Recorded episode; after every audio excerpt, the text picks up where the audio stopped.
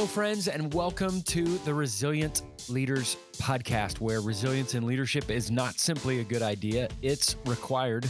I'm JR Briggs, founder of Kairos Partnerships, a team of leaders that are committed to helping leaders just like you to overcome your unique challenges that you are facing in order to equip you to lead with clarity, confidence, and consistency. Well, recently I was leading an all-day training in Dallas with 20 regional leaders and managers from a national engineering solutions company. And we spent the day in training on two topics: emotional intelligence and how to navigate crucial conversations. These are two of my favorite training topics that I have the privilege of leading leaders through. Now, emotional intelligence, you've probably heard that. Maybe you've taken an EQ test before, but emotional intelligence is it refers to the ability to recognize and manage our own emotions while at the same time recognizing and empathizing with the emotions of others. Simply put, EQ is having a clear understanding of how your emotions drive your decisions. Now, Daniel Goleman wrote a book about 25 years ago called Emotional Intelligence that put the term on the map, but he did not invent the term. The term originated in 1990 from Peter Salovey, the former president at Yale, and Jack Mayer, psychology professor at the University of New Hampshire. Now, when it comes to EQ, we tend to focus significant amount of time and energy and even money on other areas of our lives. Our social lives, our physical lives, our spiritual lives, our intellectual lives, all those are good things. Yet we don't often spend nearly enough time on our emotional intelligence. And in my trainings with leaders, one of the significant things that concerns me is the amount of leaders who are emotionally numb and emotionally unaware. And the most haunting part about it is they don't even know it. They're not aware of it. Now, let me be clear here. Emotions are not bad. It's how you handle those emotions when they come to you. EQ is where you have the agency over your emotions and you remain in control. Now, let me be clear on this as well. It's not a mistake to have bad emotions, but it is a mistake to get hooked by them. Patrick Lencioni, a leadership consultant for years, he said this. He said, not education, not experience, not knowledge or intellectual horsepower. None of these serve as an adequate predictor as to why one person succeeds and another doesn't. There's something else going on that society doesn't seem to account for. And the answer, it almost always has to do with this concept called emotional intelligence. Now, here's the truth. Emotionally intelligent leaders finish first. Let me say that again. Emotionally intelligent leaders finish first. And that's why it's so important for us as leaders that we focus on EQ. And part of EQ is helping leaders with self-awareness as well as self-regulation, being aware of your emotions in real time, in the moment, and how they impact your decisions is important.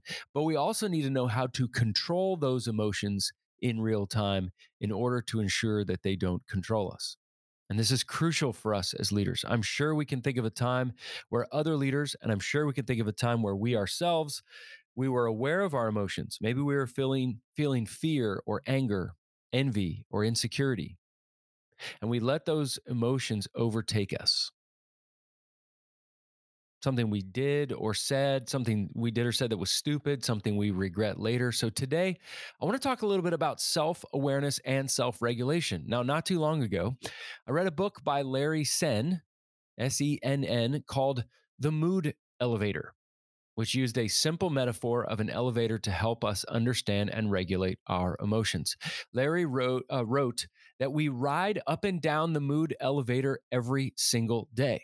And there are positive levels that the elevator stops on, and there are negative basement levels that the elevator stops on. There are 19 floors. Let me give you these, and then I'm going to give you an opportunity if you want the graphic, the diagram of it, to email me, and I'd be glad to send it to you.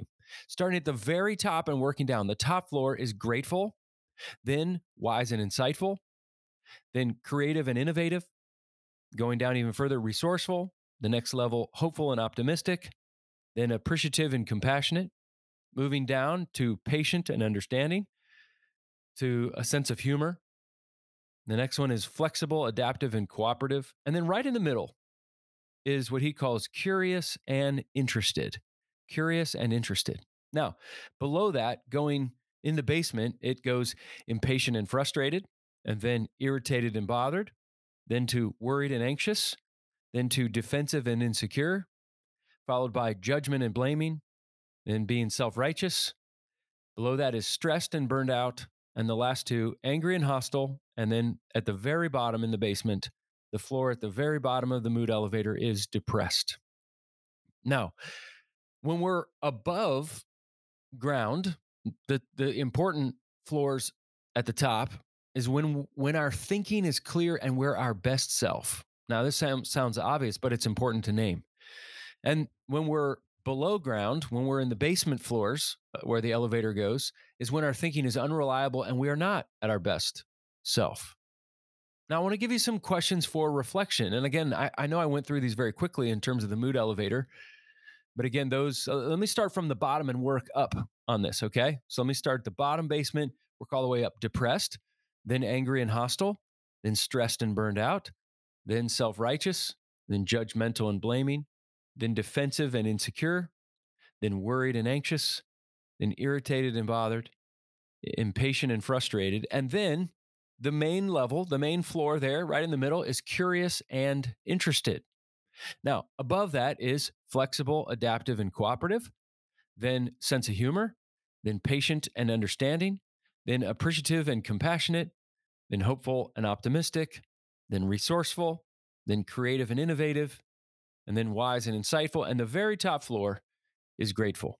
Let me give you a couple reflection questions for you to think about when you think about these different layers, these different floors, that your emotions, your elevator stops at these floors all the time in a given day. Which floors are most familiar to me as part of my normal day-to-day experience of life? Which floors most commonly find my temperament? And which floors with the people who know me best and most often will find me? Which floors do I like to visit more often in my life? And which floors would I like to spend less time with? Which floors do I most often get stuck on when I'm having a bad day? And which floors do I visit on days when I'm feeling most productive, creative, and happy? You see, when we are on the lower floors of the mood elevator, original ideas generally elude us, driven by the negative moods that dominate our minds and emotions. We lose our sense of perspective. Now, here's the cool thing that I did not know about. Larry Senn in his book, he said, passengers take more than 18 billion, that's billion with a B, 18 billion elevator rides annually in the US alone. Why is it that you never hear about elevators plummeting to the basement? That only happens in horror movies and nightmares, because in addition to being safely built and inspected, all modern elevators have a series of automatic brakes that prevent them from falling, even if the cable snaps. Thanks to the ingenious system that was invented by Elisha Otis back in 1852, riding in an elevator is actually far safer than taking the stairs.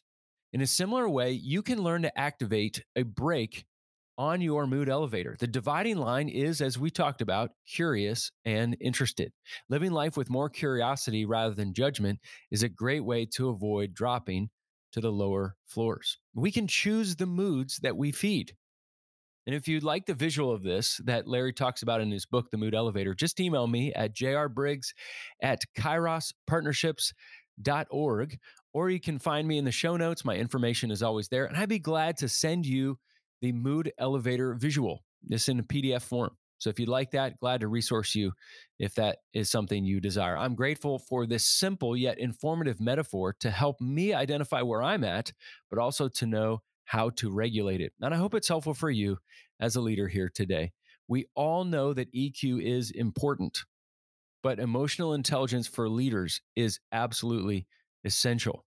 In fact, one of the main factors, as Patrick Lencioni said, between good leaders and great leaders is their level of emotional intelligence. Well, thanks for joining me today. This podcast, as always, is produced by the extremely competent and affable Joel Limbauan at On a Limb Productions.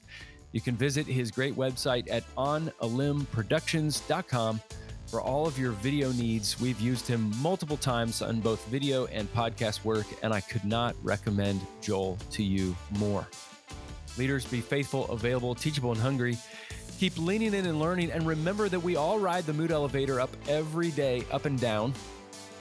Emotions aren't bad, but we need to make sure we don't get hooked by them.